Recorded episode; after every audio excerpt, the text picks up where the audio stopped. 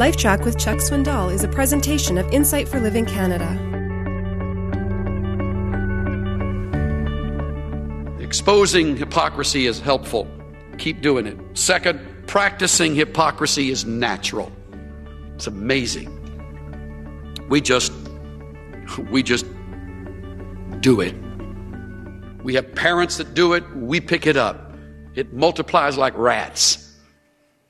And before you know it, the same thing you found yourself doing, your kids are going to be doing, and your, and your close circle of disciples will be doing. Practicing hypocrisy is natural, it appeals to the old nature. It looks so impressive. And third, this is one that hurts. Breaking with hypocrisy is painful.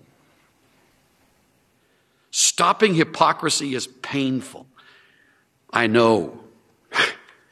I've got kids that help me try to stop it rather regularly, and I need them. It, it starts with an admission, just like an alcoholic. You never solve the alcoholism until you start with, I am an alcoholic. Start with saying the hard words. Use the H word. I am a hypocrite. I do these things to be seen and known. I'll tell you, it's good therapy, good spiritual therapy to confess the truth. There's a true story of a boy who suffered under the Nazis during World War II.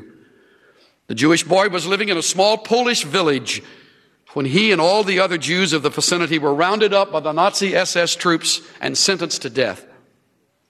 The boy joined his neighbors in digging a shallow ditch for themselves. They were then lined up against a wall and machine gunned. Their corpses fell into the shallow grave, and the Nazis covered their crumpled bodies with dirt. Strangely, none of the bullets hit this little boy but his naked body was splattered with the blood of his parents. And when they fell into the ditch, he pretended to be dead and fell in on top of them. The grave was so shallow that the thin covering of dirt didn't prevent air from getting through to him so he could breathe. Hours passed. When darkness covered the scene, this 10 year old boy clawed his way out of the grave.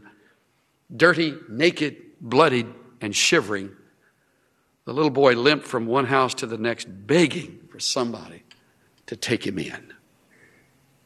Then something inside seemed to guide him to say something that was very strange for a Jewish boy to say. When the next Gentile family responded to his timid knocking in the still of the night, they heard him cry, Don't you recognize me? I'm the Jesus you say you love. After a poignant pause that must have seemed like an eternity to the little boy, the woman who stood in the doorway swept him into her arms and kissed him. From that day on, the members of that family cared for that boy as though he was one of their own. Inasmuch as you have done it to the least of these, my brothers, you've done it unto me.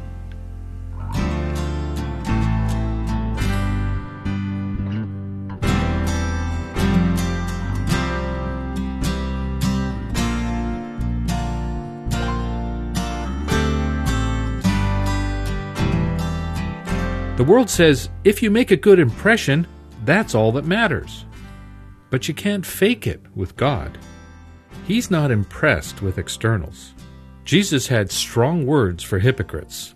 He attacked false piety, a lack of authenticity, and pretending to be what one is not.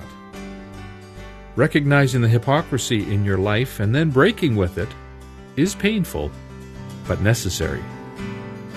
This is Steve Johnson of Insight for Living Canada.